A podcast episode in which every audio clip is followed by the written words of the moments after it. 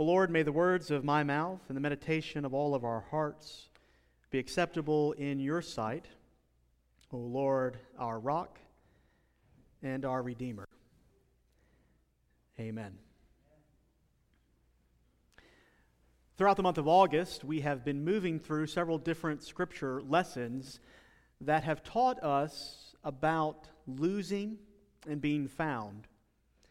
If you remember all the way back to that first Sunday in August, we talked about the story of the prodigal son, or as I called it, the lost child, in which we hear that familiar parable of Jesus about a son leaving home, spending all of his inheritance in every bad way you can conceive, almost losing his mind, and finally coming home expecting to have a father mad at him but finding instead a loving father who throws a party to welcome his lost child home.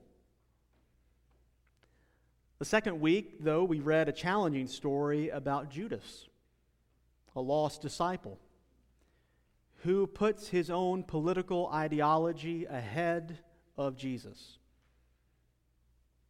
and who, for whatever reason, decides he has chosen the wrong Messiah and who gives him up for a little bit of money. We see a disciple who finds himself lost along a path that leads to his own self destruction. But we also saw a group of lost disciples who also don't have a great record who deny, who run away, and yet in the end find home with Jesus, who says, You are forgiven. Not everyone has to stay lost forever. Last week, if you were with us, we read the story of Philemon, an important Christian leader who is confronted by Paul, who invites him to consider giving up his slave in exchange for gaining a brother. And in so doing, show the whole community the power of forgiveness and reconciliation in Jesus Christ. So, my hope is that in these few weeks of study together, we have seen the deep truth that all of us, no matter our circumstance, can find ourselves lost and all of us, no matter what we have done, can find our way home through the love and power of Jesus Christ. Today, however, we focus on slightly different uh, issue. Today, we focus on a lost love and the danger that can come when a community forgets how to love. Now, you may be thinking, love is not exactly the thing I associate with the book of Revelation. I think more of beasts and battles and weird symbols and a whole bunch of confusing stuff that I'd rather not read this early on a Sunday morning. But what I want to show you from just this one little section early on in the book of Revelation is a key to understanding the whole thing. And that is to focus on the danger of losing love and the power that comes when love abides in the heart of the community. But I want to give you a little bit of context before we dive headlong into Revelation. Revelation is written by a man named John.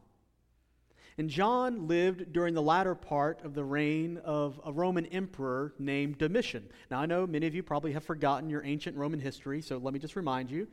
Uh, Domitian is around 80 AD. And we know that from Roman sources, the Emperor Domitian made a change. You see, prior to Domitian, all the emperors, when they died, were elevated to divine status and worshiped as gods. And Domitian thought, why wait? If you're going to worship me after I die, why don't we just start that now? And so Domitian began to set up temples to himself around the Roman Empire. He even took on a new title. In addition to all those fancy titles the emperors had, he decided to add to his title Deus et Dominus, God and Lord. And so, in every province of the empire, there would be a state temple in which the people were asked, and then later more than asked, to go to the temple to make a little offering and to burn some incense in honor of the emperor. And in Asia, which we think of now as modern day Turkey, where John is living, those Romans there decide to make it a requirement to go to the state temple in order to then trade in the market. So, if you wanted to go to the market to buy your goods or to sell your goods, you had to first stop by the state temple, make a little offering, burn a little incense, say a little prayer for the emperor, and then go about your day. Now, John, as the leader of the Christians in Ephesus, said, Let's not do this. In fact, John agitated publicly and vociferously against this requirement. You should not make us do this. And Christians, we're going to boycott. Now, the Romans didn't think John was much of a threat economically, but they got tired of him agitating so publicly. And rather than execute him and make him a martyr, they decided to exile him to a tiny island off the coast called Patmos, where he'd be out of the way to do nobody any problems or any troubles, except they forgot to take away his pencil and paper. And so while on Patmos, he commits himself to prayer and to worship. And one day, early on a Sunday morning, while John is in worship, he receives a vision. He's led by God to write a letter to seven major churches in Asia in order to encourage them to resist the emperor, a call to them to remain faithful to God in Christ, and to endure the consequences of your faith, even if it means going hungry. For in the end, you know that God will prevail. And so that's the context in which John begins to write these letters, writing down these visions. Now, all the other visions about the, the, the, the beasts and all those things, those are great things. We'll talk about those later. I'll do a Bible study. Don't worry about that. Today, we're focusing on these seven letters, and really just one of the letters that John writes to the church in Ephesus. And this is what he writes. To the angel of the church in Ephesus, write these words. These are the words of him who holds the seven stars in his right hand, who walks among the seven golden lampstands. Here's what he writes I know your works, your toil, and your patient endurance.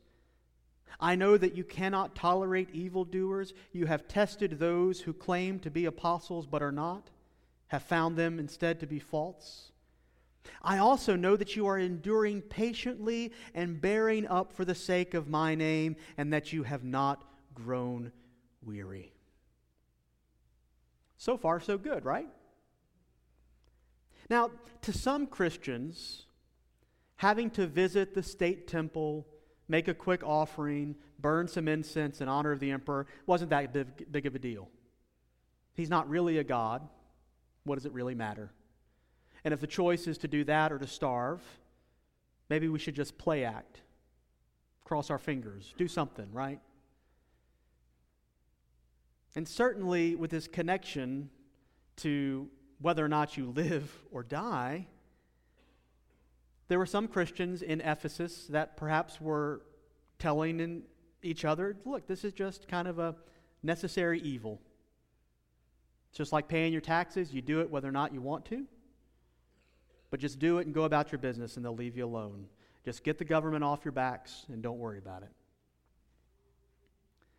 But to John, this struck to the heart of the faith. Either Jesus was Lord or he wasn't.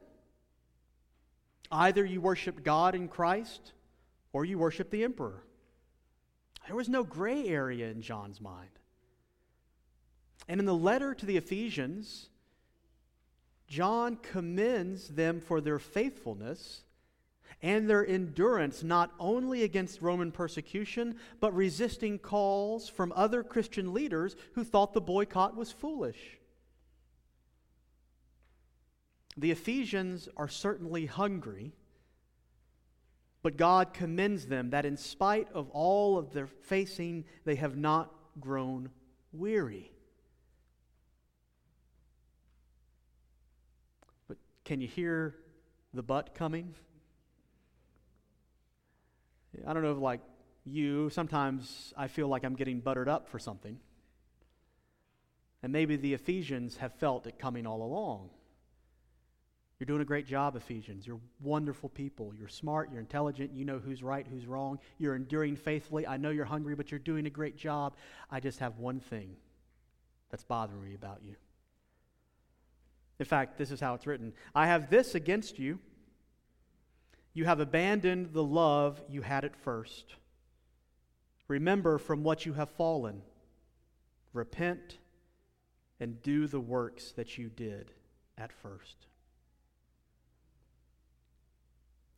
Now, it, it seems that in spite of the Ephesians' doctrinal purity, in spite of the patient endurance in spite of their faithfulness, which has led to hunger, they have not maintained the love for one another.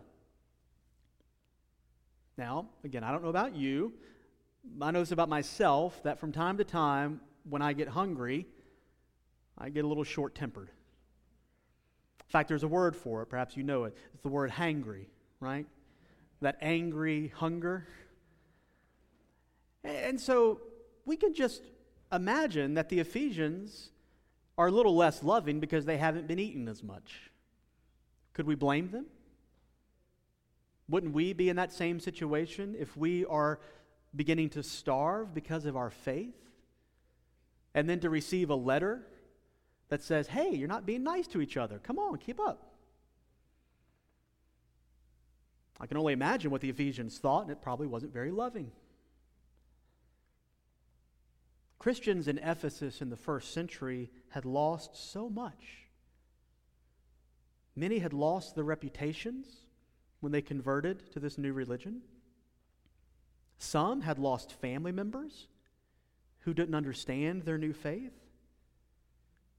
Now they were facing a possible loss of life, and God, through John, decides to chastise them for not being loving? Hardly seems fair. But I think it seems unfair because we modern folk have been convinced to see love as something weak, emotional, something nice, but not certainly strong. Of all the emotions, love is the wishy washy, gooey feeling. It's because we think of love more like something we sing about in love songs. Or like those um, brilliant British theologians, John, Paul, George, and Ringo, who sang their hit song, All You Need Is Love, which is mostly just the word love repeated over and over. Love, love, love. And you know, when that song came out, it was as it was as hippy dippy as you think it was, right? 51 years ago, this song comes out in the height of the Vietnam War. It's broadcast on live television. In fact, when it was broadcast in June of 1967, it was watched by the most people who had ever watched a live television broadcast in the history of television. Seeing the Beatles sing this sweet song. And yet, it was in the midst of a time in which the world was struggling with inequality, with millions living in poverty. And there are the Beatles singing, you know what? All we need is love. And so it's easy to dismiss love as naive, unrealistic, simplistic, or even unwise, right? Love is looked down upon because besides that one day of the year when we go buy candy and flowers for each other and we celebrate love, the rest of the world, rest of the year, we worry about getting taken advantage of by being too loving. You need to be stronger, wiser, tougher. All you need is love? Not really. You need a thick skin, a sharp tongue, a guarded heart, and a wary mind. Because if you're too loving, you'll get taken advantage of. You'll get hurt. You'll get the rug pulled out from under you. And so it's easy to dismiss the idea that love is somehow all you need as just simple, sentimental, wishful thinking. But the problem is, God happens to agree with the Beatles. Uh, don't take my word for it. Go search in the New Testament and you'll bump into love all over the place. Matthew 22, we read that love is the greatest commandment. John 3:16, we're told that God loved the world so much he sent Jesus. In 1 Corinthians 13, we read that love is the greatest gift. And in 1 John chapter 4 verse 16, we hear these words, God is love. And those who abide in love abide in God, and God abides in them. And even here in the book of Revelation, when Christians are facing a matter of life and death, God tells them, Return to your first love, the love that you had for each other, the love that comes from God. And then he gives them a warning. He says, if not, if you don't love one another, I'll come to you, remove your lampstand. Now, in the context of Revelation, the lampstand represents the church and the light of Christ shining brightly. And Jesus is saying, Look, if you can't love one another, I'd rather not have you as one of my churches. Now, if you're of a certain age, and there's no need to show hands here, but if you have a certain age, maybe the age in which you listen to the Beatles live, if you're of a certain age, you might also remember um, a famous speech that Ronald Reagan gave about America being a city shining on a hill. He gave it often and in various contexts, but the reference is to Jesus' Sermon on the Mount, in which he says, You are the light of the world. A city set upon a hill cannot be hidden. And really, I think we misunderstand both Reagan's intention and the fact that he didn't invent it. Not only is he referencing Jesus, he's also referencing another sermon by another preacher named John Winthrop. John Winthrop was a Puritan, a pilgrim, and one of the first governors of the Massachusetts Bay Colony. On the boat ride over from England in 1630, he preaches a sermon in which he compares their new colony to a shining city on a hill. But the point of his sermon was not, look, we're going to be so great, people are going to look at us and, and just be in awe of us. The point of his sermon was, look, everybody, people are going to be looking at us. The eyes of the old world are going to be upon us. And our experiment in religious freedom and in, in forgiveness and in Christian principles and virtue are going to be on display, and they're going to be rooting for us to fail. And we're not going to be able to hide our mistakes.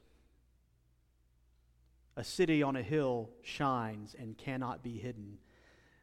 What Governor Winthrop was saying was remember, what we do will be more important than what we say we're going to do.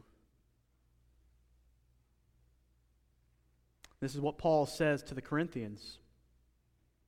If you speak in tongues of angels but don't have love, you're just a noisy gong. Jesus said in the Gospel of John, The way the world will know you are my disciples is by how much you love one another. And here in the revelation of John, we're told it doesn't even matter if you're the most faithful, the most correct, the most theologically astute, if you have the most and best degrees from the greatest seminaries in the world. It doesn't matter if you're willing to die for me. If you don't love one another, then you've missed the whole point. He then finishes his little letter here by saying, let anyone who has an ear listen to what the Spirit is saying to the churches. To everyone who conquers, I will give permission to eat from the tree of life that is in the paradise of God. So, just in case we thought that St. Luke's was off the hook, we're told that this letter to Ephesus is also meant for every church in the world. Listen to what the Spirit is saying to the churches plural. It seems that God knew in the very beginning that even though love is the greatest commandment, it will also be the greatest challenge. Because the church is made up of humans, we will often lose our love. But here's why I think it's so important. Not just because Jesus says to love everybody. That's good, right? Do what Jesus says. But the Ephesians probably didn't even realize it, but God knew that their only hope in remaining faithful, their only hope in enduring the persecution, the only way they would make it till tomorrow was for them to hold on to one another. None of them could face the future alone. None of them could last very long on their own. None of them could be the church by themselves. They needed one another. And it was the love of God and each other that had brought them together in the first place, and it was the only thing in this world which would see them through life and through death and through life beyond death. Love is not weak. Love is not naive. The love of God in Jesus Christ lived out in the community that he calls his body, that love is stronger than even death itself. And if you lose that, doesn't matter how smart you are. Doesn't matter how hungry you get. Doesn't matter how impressed you are with yourself. If you lose that love, you've lost the whole thing. But if you return, if you repent, and if you say, God, I want to be more loving, Help me to love even my brother, even my sister, even my enemy. If you return to that love, this is the promise. You will eat of the tree of life that's in the paradise of God. John ends this little letter with a reminder of how it all began in Eden we're in the middle of the garden. Not only the tree of good and evil, but the tree of life. And then at the end of Revelation, all the way at the end, when John sees his final vision of a new heaven and a new earth, there in the middle of the city is the tree of life. That tree is a sign of God's enduring promise that whosoever abides in God's love will abide forever. So you see, the Beatles were right. All you need is love. Let's pray.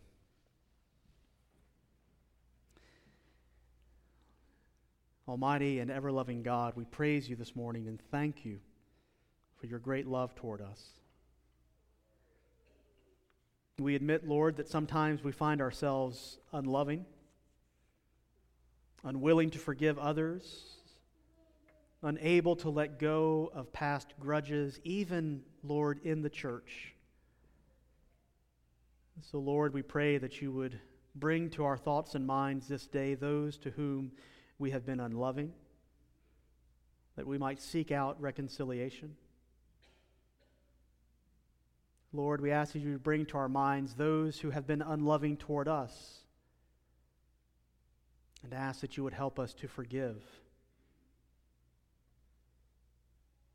Lord, we know that there is so much in this world that brings us anxiety and concern, confusion, and uncertainty about the days ahead. But Lord, we ask that you would remind us that it is your love which has bound us together. And it is your love that will keep us, that will keep us together and keep us not only in this life, but in the life to come. So, Lord, we pray that we would be more loving so that the world might know how much you love all of us. This we pray, uniting our voices together with the prayer that we are taught to say Our Father, who art in heaven, hallowed be thy name. Thy kingdom come, thy will be done, on earth as it is in heaven. Give us this day our daily bread, and forgive us our trespasses, as we forgive those who trespass against us. And lead us not into temptation, but deliver us from evil. For thine is the kingdom, and the power, and the glory forever. Amen.